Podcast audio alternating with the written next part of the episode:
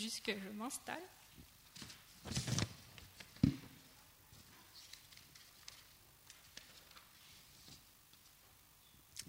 Alors voilà, moi en fait j'avais juste envie de parler un peu de ce truc qu'on appelle l'évangélisation, ce voyage dans lequel on s'est lancé, et puis finalement pourquoi est-ce qu'on fait tout ça, et euh, comment est-ce qu'on pourrait voir, comment est-ce qu'on peut voir plus loin et puis continuer à se laisser transformer par Dieu? Parce que je pense aussi que quand on part, quand euh, on se met au défi, ben Dieu il veut nous parler, Dieu il veut nous apprendre quelque chose.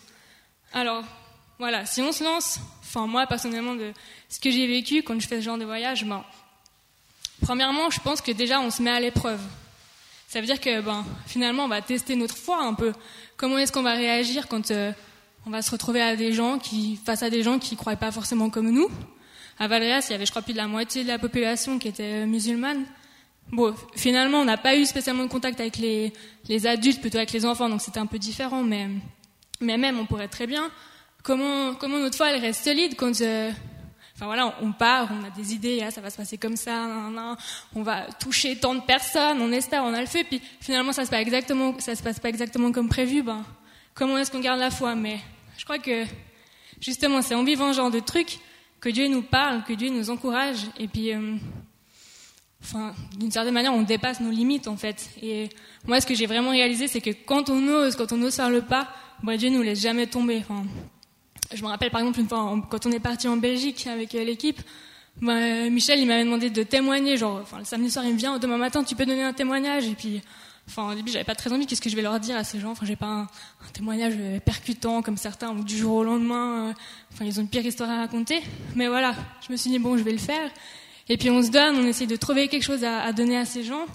Plein de trucs comme là aussi en Provence, de faire le sketch. Enfin, on a fait un sketch où j'avais un rôle un peu où j'étais tout le temps devant, quoi. Et euh, enfin, c'était quand même un défi. Et euh, je sais pas, de le faire, ben Dieu y voit. Et puis après, on est tellement tellement béni en retour. Enfin, je sais pas, on, part, on est rempli du Saint Esprit. Enfin voilà, on est déjà hyper renouvelé nous. On grandit vachement avec ce genre de voyage.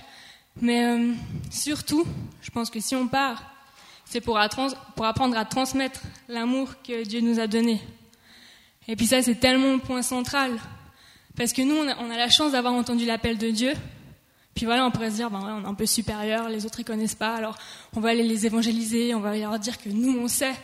Mais non, en fait, au contraire, au contraire, ça nous remplit d'amour pour tous ceux qui sont autour de nous, pour tous ceux qu'on va rencontrer.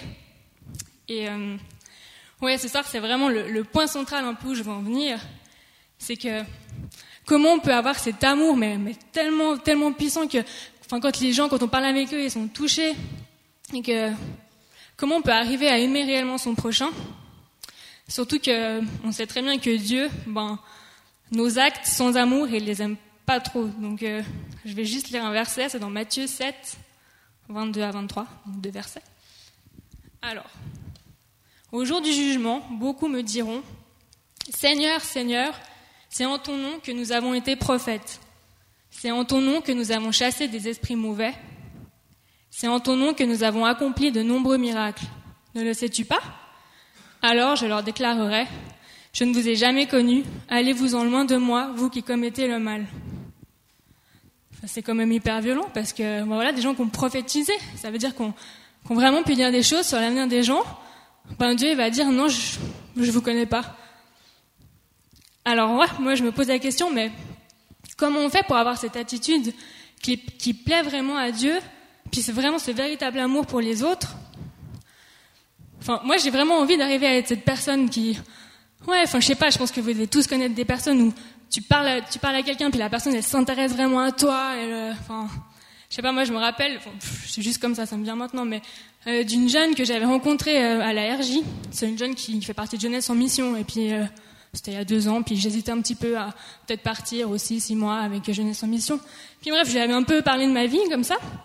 Et euh, ouais, elle m'écoutait, on parlait, je lui avais dit que moi j'aimerais bien travailler avec les enfants, enfin j'aimerais bien être prof plus tard. Et euh, du coup, j'avais un peu parlé de ça et tout.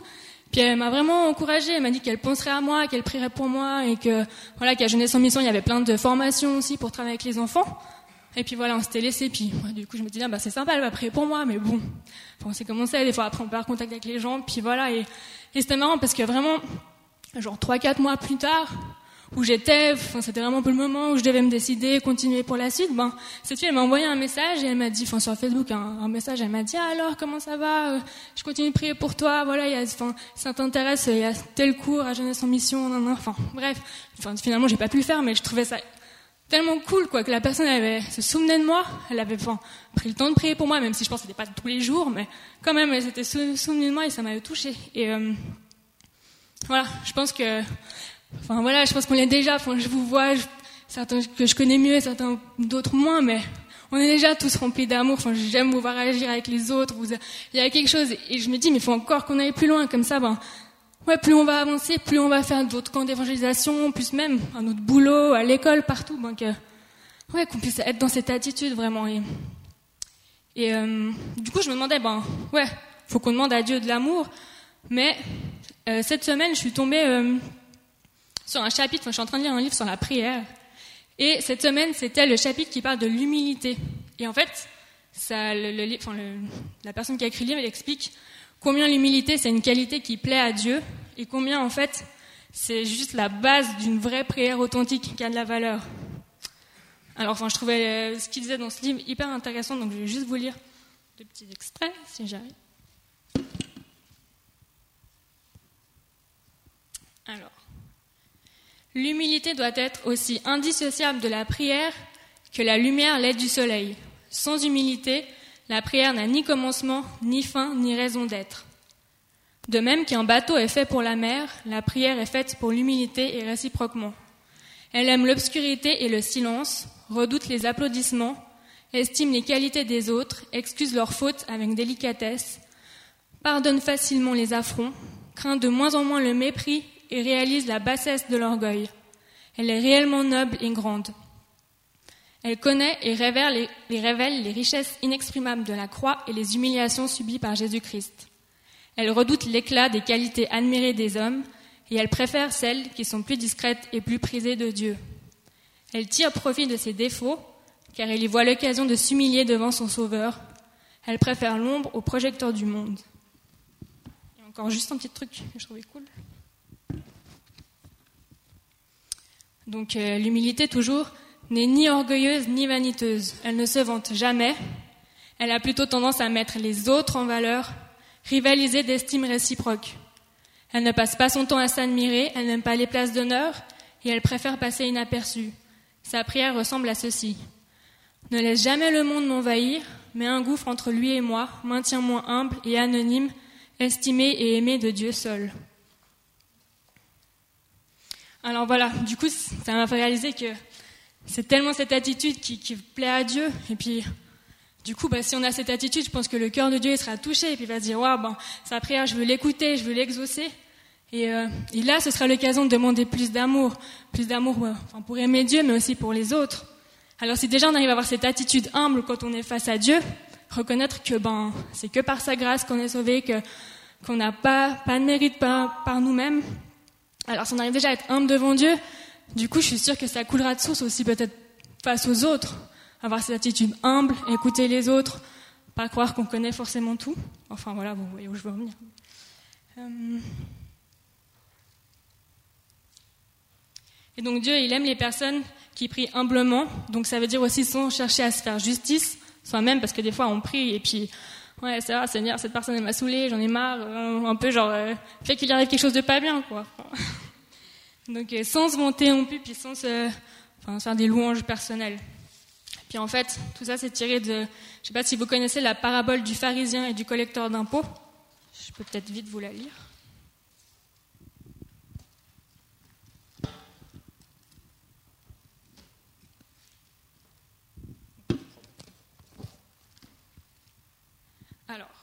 Jésus dit la parabole suivante à l'intention de ceux qui se croyaient justes aux yeux de Dieu et méprisaient les autres.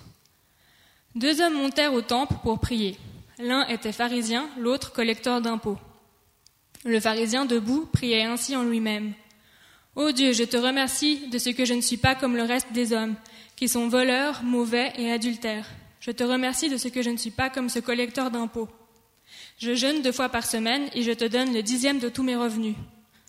Le collecteur d'impôts, lui, se tenait à distance et n'osait pas même lever les yeux vers le ciel, mais il se frappait la poitrine et disait Ô Dieu, aie pitié de moi qui suis un pécheur.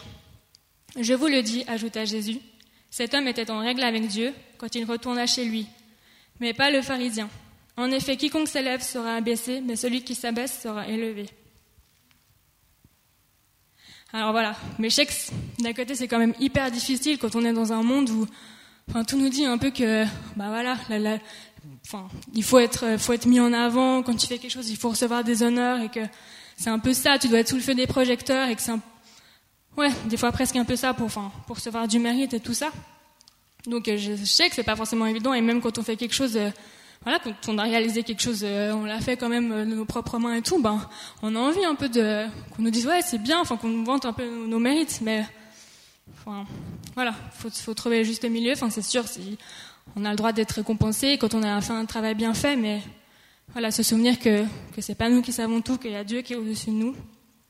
Et, euh, voilà, pour en revenir à aimer les autres, je crois aussi qu'il faut, enfin, faut connaître d'apprendre qu'on peut jamais en faire trop, je pense, sais pas, en fait, je pensais, je sais pas si vous avez déjà eu l'occasion de vous balader avec Maeva. Elle est pas là, elle est au Brésil, là, je crois encore, mais enfin, c'est tellement cool quand on passe, euh, par exemple, à la gare, quand on passe et puis qu'elle voit un, sans-abri ou, euh, ou euh, même vers chez elle, je sais qu'il y a un, monsieur un peu fou, enfin, qui est toujours en train de parler, qui, doit avoir un problème, je pense. Enfin, eh ben, elle, elle va pas, enfin, même si au ça sent qu'elle hésite un petit peu, elle va aller vers la personne, elle va dire, bonjour monsieur, ça va? Ou bien, Ouais, je pense à la dame qui est souvent euh, vers la gare, qui est couchée devant le H&M. Ben, ouais, j'ai déjà vu Maëva une ou deux fois aller, puis lui demander si ça allait. Une fois, on, a, on organisé une soirée et je sais plus, on avait un flyer, ça donnait, puis moi je suis passée un peu à, ça pourrait être cool, mais non, en même temps, elle va jamais venir. voilà, puis non, Maëva, elle y est allée, elle a donné, et voilà, je trouve vraiment cool. Alors qu'on, ouais, qu'on se dise que, qu'on dépasse un peu nos limites, même si c'est hyper dur. Et ouais, je sais que Michel, il a plein de projets à cœur aussi pour la rentrée, qu'on sorte, qu'on aille dans cette ville. Alors voilà, je pense que maintenant cet été, c'est le moment de continuer d'expérimenter cet amour, de pouvoir recharger les batteries à fond, de, trouver son identité en Dieu, qu'on puisse vraiment comprendre ouais, tout cet amour aussi et apprendre à avoir cette, cette attitude humble. Et euh, ouais, apprendre à aimer sincèrement les autres. Et je pense que c'est du moment où voilà, qu'on ressent ça, qu'on ressent cet amour, ben, qu'on sera prêt à aller, euh, aller dire aux gens qu'il y a un Dieu qui les aime, que même dans leur, leur tristesse, quand personne les voit, ben, que non, il y a un Dieu qui est là pour les écouter, pour leur dire qu'il a des plans incroyables, que c'est pas fini, que ce n'est pas fini pour eux, et que euh, leur dire qu'il n'y a aucun problème. Enfin, il n'y a pas de problème trop insignifiant ou trop bête pour Dieu aussi. Je pense que il prend chacun à son niveau. Et euh, Ouais, à nous de, de savoir remettre le problème à Dieu aussi. Ouais, euh, enfin quand je parle d'aimer les autres et tout, enfin on peut se dire, je sais qu'avec Florence on arrive souvent des fois un peu à un débat de se dire ouais mais finalement ben il y a des gens qui viennent pas à l'église et puis qui font des choses aussi très bien et puis euh, finalement nous en tant que chrétiens on nous dit euh, faut faire ça, faut faire ça, enfin faut être sympa, faut sourire, enfin ça pourrait presque devenir un peu hypocrite mais alors voilà, même s'il y a des gens dans le monde qui connaissent pas Dieu qui font des trucs bien, moi je suis persuadée que, que nous, ben si on apprend à avoir cette attitude humble, et puis comme je vous l'ai dit tout à l'heure, être humble, ça touche le cœur de Dieu. Alors si on touche le cœur de Dieu, ben, vous imaginez comment Dieu il va réagir en retour. Quand on fait quelque chose, quand on, pose un acte, on fait quelque chose, on se dit ah, ça n'aura peut-être pas forcément d'importance, d'impact, mais il s'est forcément passé quelque chose. Dieu il a été là, il a été touché, il a dit ok ben je vais me souvenir de ce moment, alors que vous puissiez vraiment croire que Vous faites la différence aussi, même si on ne le voit pas maintenant. Je suis sûre que rien que dans le monde spirituel, on fait déjà la différence, et puis qui sait, plus tard, eh ben, vous serez peut-être étonnés. Donc euh, voilà, je suis arrivée déjà au bout de tout ce que je voulais vous dire. Alors moi, j'avais vraiment envie qu'on puisse prier, profiter de prendre un petit moment ensemble pour prier, pour avoir euh, ce cœur euh, humble et rempli d'amour. Alors je vous propose juste qu'on se mette dans une attitude de, de prière et puis que Ouais, on puisse peut-être méditer un petit moment, juste réfléchir à tout ça, puis après je prierai pour vous, pour nous.